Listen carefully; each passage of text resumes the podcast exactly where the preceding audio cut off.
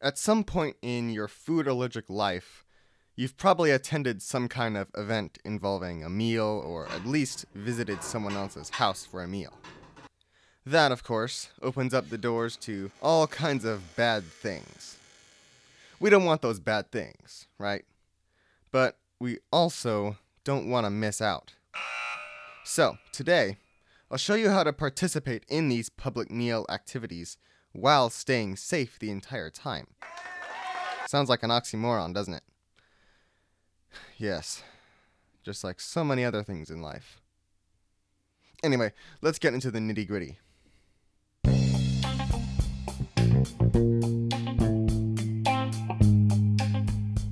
Welcome, everyone, to Dairy Free Dude. I am Logan Graham, and I'm here to talk to you about how to thrive in a world where dairy products seem to be as common as dirt.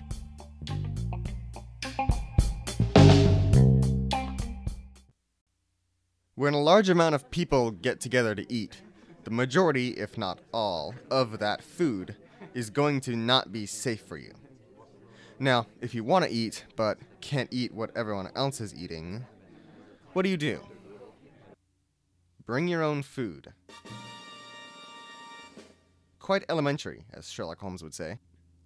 In fact, you kind of need to bring pretty much everything necessary for eating a meal food, drink, dining ware, placemats, and cleaning products. Now, you might wonder if you can have a safe dairy free meal made for you by the people making everyone else's food. Well, the thing is, if they're making everyone else's food, their cookware isn't going to be safe. Any edibles made with those tools will have cross contact complications. So, when it comes to food, for confident food security, always do it yourself. In regards to dining ware, get stuff that's multifunctional. That way, utensils and such will take up less space. For instance, I have a combination utensil with a spoon on one end and a fork on the other. You could also find a classic spork, a spoon with little fork teeth on the end. Light, plastic washable plates are also helpful, although you could just use a paper or foam instead, which allows for easier cleanup after the meal. And do not forget an abundance of napkins. If you drop one on the floor, or if the wind picks it up, for example, and flings it a 100 yards, you can't just go and pick it back up off the floor. Instead, just grab a new napkin from your stash and carry on. Well, do pick up your garbage and be a responsible human, though. I mean, you, you should clean up after yourself. But, you know, you get what I'm saying. As for packing, I got myself a 25 pack of lunch containers from the company Cubeware. They're reusable, stackable, leak resistant, BPA free, and freezer, dishwasher, and microwave safe. I found them at Walmart for about 10 bucks, and well, since I just reuse the same four containers every time, I technically have a lifetime supply. Nice. In regards to the meal itself, don't feel like you have to cook the meal while you're there. Instead, make the meal beforehand so you can enjoy your time at the event or with the people you're visiting. Pre cook for yourself a meal or multiple meals if you're staying for that long and bring them along with you in a cooler. Oh, and you don't have to just pack things that are eaten cold. Salads, sandwiches, fruit plates, chicken drumsticks, casseroles, meat, mashed potatoes, and many, many other kinds of meals can be made beforehand and brought along, including meals that are meant to be eaten hot. How, you ask? Well, by the simple use of a microwave. And yes, I know Microwaves are most often terribly unclean. I mean, have you ever seen an office microwave? Not to mention potentially hazardous containers of allergens falling from the ceiling of said microwave or adhering to the bottom of your container where your hands go from the microwave turntable. However, I have a method I use to operate microwaves safely without contamination. Think of it like uh, keeping a sterile field, like a surgeon or maybe a handler of toxic waste. Before you even set out to the place you'll be eating, bring along a supply of paper towels, but not a whole roll unless you want some strange looks. When you need to reheat your food, take the paper towels along with your food to the microwave. Take a paper towel and use it to open the microwave. Then set that paper towel aside and make a small mat of two paper towels, or four if you want double thickness, and set the mat inside the microwave on the rotating disc. Place your meal container on top of the mat with the lid slightly open and then both close the door and press the buttons with the same paper towel you used to open it. When it's done, open the door with the paper towel and take out your food and place it on your eating mat, which I hope you already set up.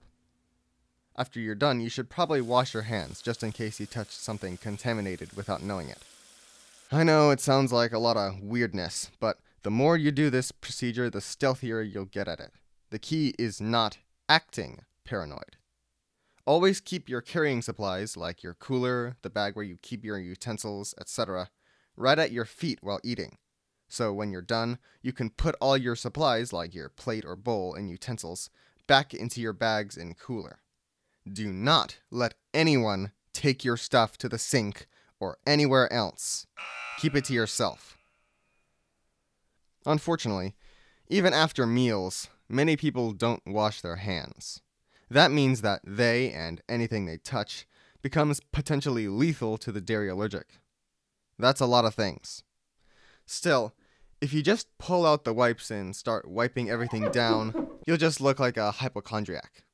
But you should wipe down your eating surface before you set up your placemat and your food. When it comes to everything else, however, the best way to avoid a reaction from contaminated surfaces is very simple don't touch your face. Yeah, I know that sounds almost too simple, but it's true.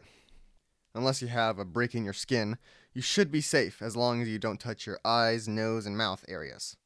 That first part is very important. Try to put lotion on your hands every night so your hands stay nice and hydrated. And if you need clean hands at the moment, such as when you need to begin eating, simply wash them. Make sure that the soap you use is safe, however. Usually, clear soaps or foaming soaps are okay, but always read the label. That is, if someone hasn't ripped it off, or if it's in a special dispenser.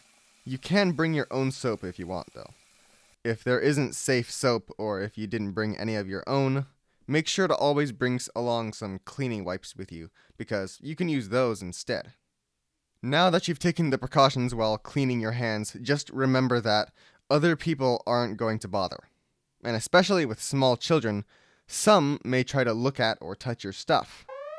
Don't let that happen. Make sure to tell people about your situation, including aforementioned small children. That is, if they're old enough to understand. Still, accidents do happen, so make sure to keep your things away from possible contact, such as next to you or on top of a fridge, or even just keep your things in your vehicle until you need them. Before you start eating, wipe down both your spot at the table and the chair where you sit, because not only do people spill food on the table, but also in their laps. We. For eating, use your own dishware, utensils, napkins, water bottles, etc., so you know you're free from cross contact possibilities. As for where to sit, try to sit between two people you know can help you stay safe in case of a disaster. Or, even better, sit at the head of the table to keep maximum distance from spillers. Plus, you'll feel like the king.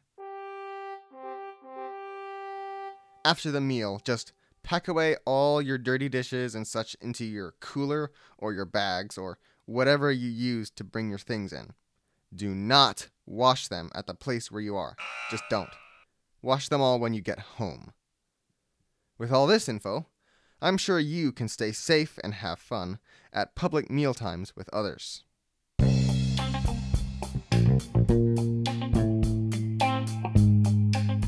This is Logan Graham, the Dairy Free Dude. Live on!